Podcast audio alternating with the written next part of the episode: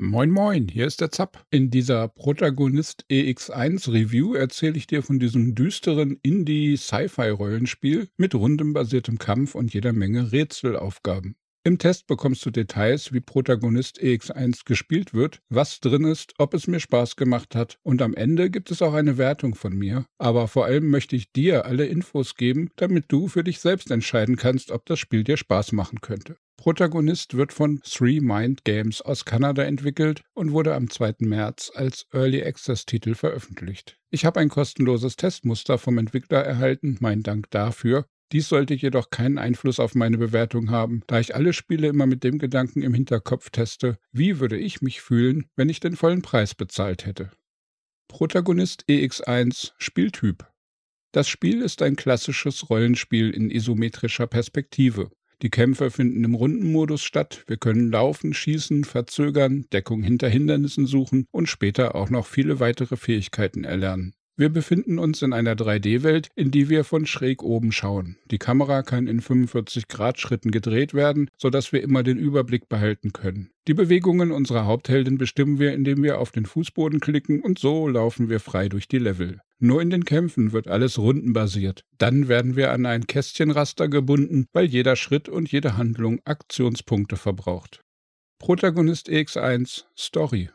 In Protagonist erwachen wir als Soldatin Angel aus einem tiefen Koma. Eine Stimme in unserem Kopf namens Pilot sagt uns, wir wären auf einer Angriffsmission gegen ein Volk von Außerirdischen gewesen. Diese bedrohen die Erde und wir wollten sie aufhalten, aber unsere Mission ist gescheitert und wir sitzen nun in einer Zelle auf dem Alien-Raumschiff. Unser größtes Problem? Wir erinnern uns an nahezu gar nichts. Wir wissen nichts von diesem Krieg, wir wissen nicht, wer zu unserem Team gehört und wir haben nicht die leiseste Ahnung, wer wir sind, was wir können, warum diese Roboter auf uns schießen und wie wir aus diesem Stahlgefängnis entkommen sollen. Wir finden bald einige Gefährten, die uns bei diesem Kampf beistehen, unter anderem der Soldat Radical und ein kybernetisch verbesserter Hund namens Buddy sind unsere treuesten Begleiter, aber manchmal auch echte Nervensägen. Später gesellt sich noch der Söldner Taka zu uns, dessen Körper fast komplett durch Implantate ersetzt wurde. Daneben ist das Alien-Raumschiff ein wahres Labyrinth. Endlose Gänge und zahlreiche Räume mit verschlossenen Türen versperren uns den Weg.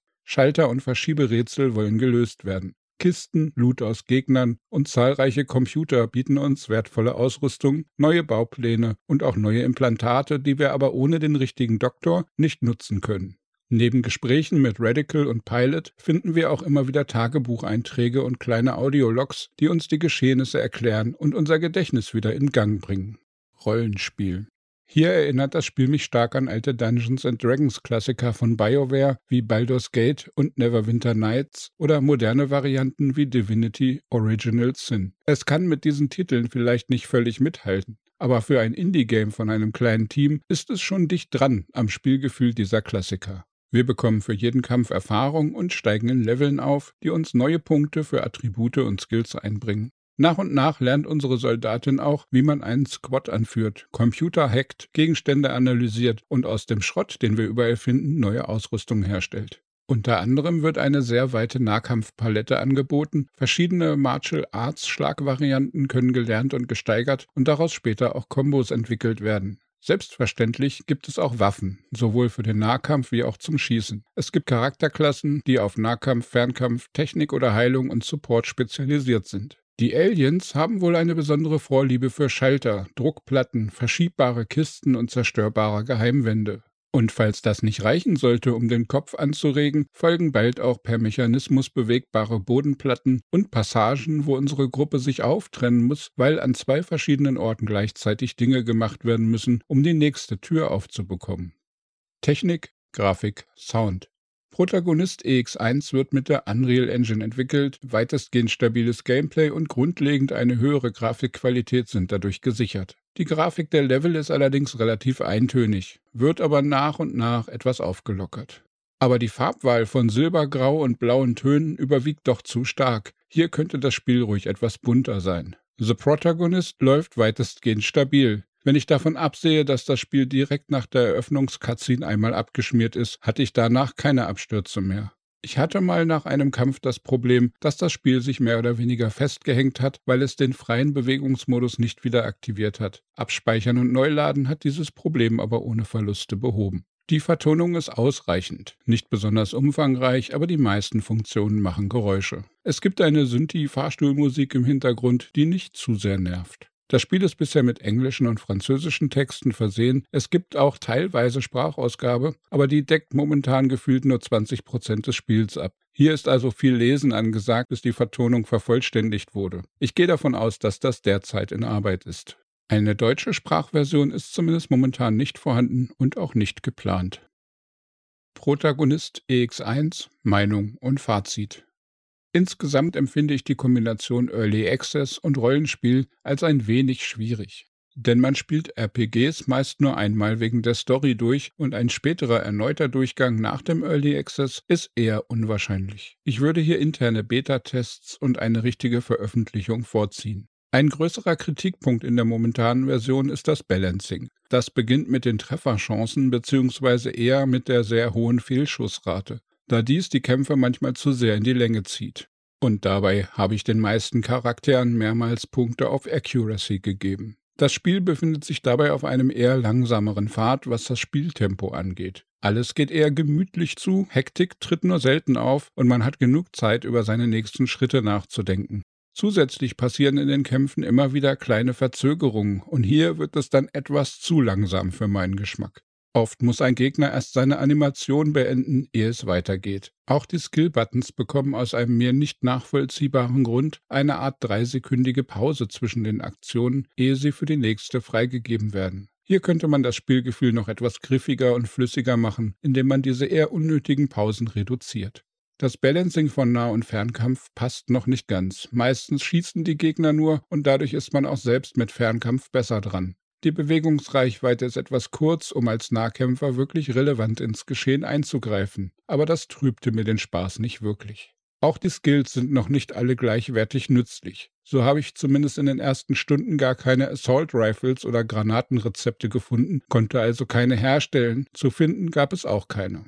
Also habe ich mich auf Pistolen spezialisiert mit allen Charakteren und der Skill dafür war schnell auf Maximum. Danach habe ich dann angefangen, ein paar Nebenskills zu lernen und habe dann fast wahllos gleichmäßig Punkte in Skills gesteckt, die ich nie verwendet habe.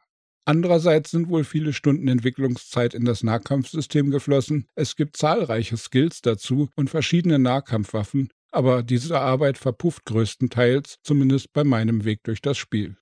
Daneben sind mir kleinere Ungereimtheiten in der Bedienung aufgefallen. Zum Beispiel, dass man manche Menüs nicht mit Escape verlassen kann, sondern irgendwo einen Button klicken muss. Generell könnte das Spiel an manchen Stellen mehr Kurzbefehle auf Tasten legen und die vorhandenen besser sichtbar machen. In diesem Quality-of-Life-Bereich könnte das Spiel noch einigen Feinschliff gebrauchen. Was mich nicht glücklich macht, ist das bisherige Figurendesign. Die Spielercharaktere sind höchstens zweckmäßig, nicht so wirklich schön. Das heißt, stopp! Doch, der Hund ist niedlich, den mag ich. Aber insgesamt würde das Spiel mit hübscheren Charaktermodellen noch besser wirken.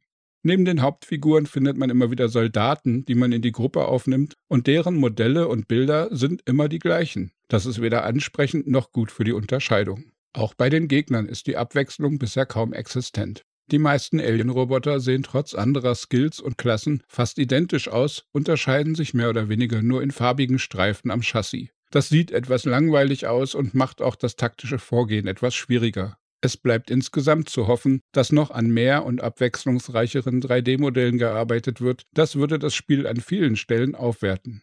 Aber alles in allem überwiegt für mich das positive Spielerlebnis, trotz aller Ecken, Kanten und kleineren Problemen. Das Rollenspielsystem ist überraschend umfangreich für so einen kleinen Indie-Titel. Das Leveldesign ist, abseits von der Grafik, abwechslungsreich, die Geschichte ist nicht uninteressant und die Kämpfe und Rätsel sind auf jeden Fall unterhaltsam. The Protagonist E X eins Review Wertung.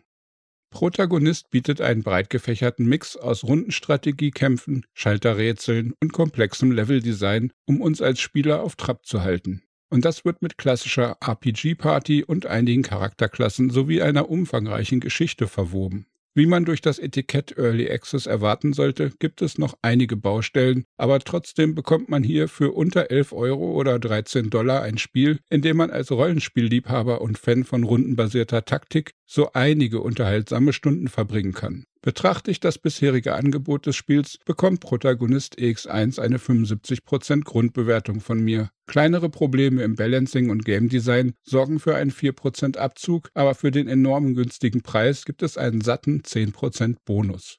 Damit komme ich zum derzeitigen Endergebnis von einundachtzig Prozent für The Protagonist E X eins. Wenn das Team mit weiteren Patches die Ecken und Kanten noch etwas abrundet, wird eventuell preis-leistungsmäßig eine kleine Perle für Rollenspielfans daraus. Gefällt dir der Kampf auf dem Alienschiff und magst du rundenbasierte R P G-Kämpfe? Oder sind Schalter und Verschieberätsel nicht so dein Ding und du verläufst dich immer in riesigen Raumschiffen? Schreib mir gerne deine Meinung in die Kommentare oder im Community-Discord unter zapzock punkt de slash discord. Mehr Gaming-News, Spiele-Reviews und Guides findest du auf dem YouTube-Kanal oder unter zapzock punkt de. Daumen klicken, abonnieren und mit Freunden teilen kann bestimmt nicht schaden, und dann wünsche ich dir einen tollen Tag. Ciao, ciao, dein Zap.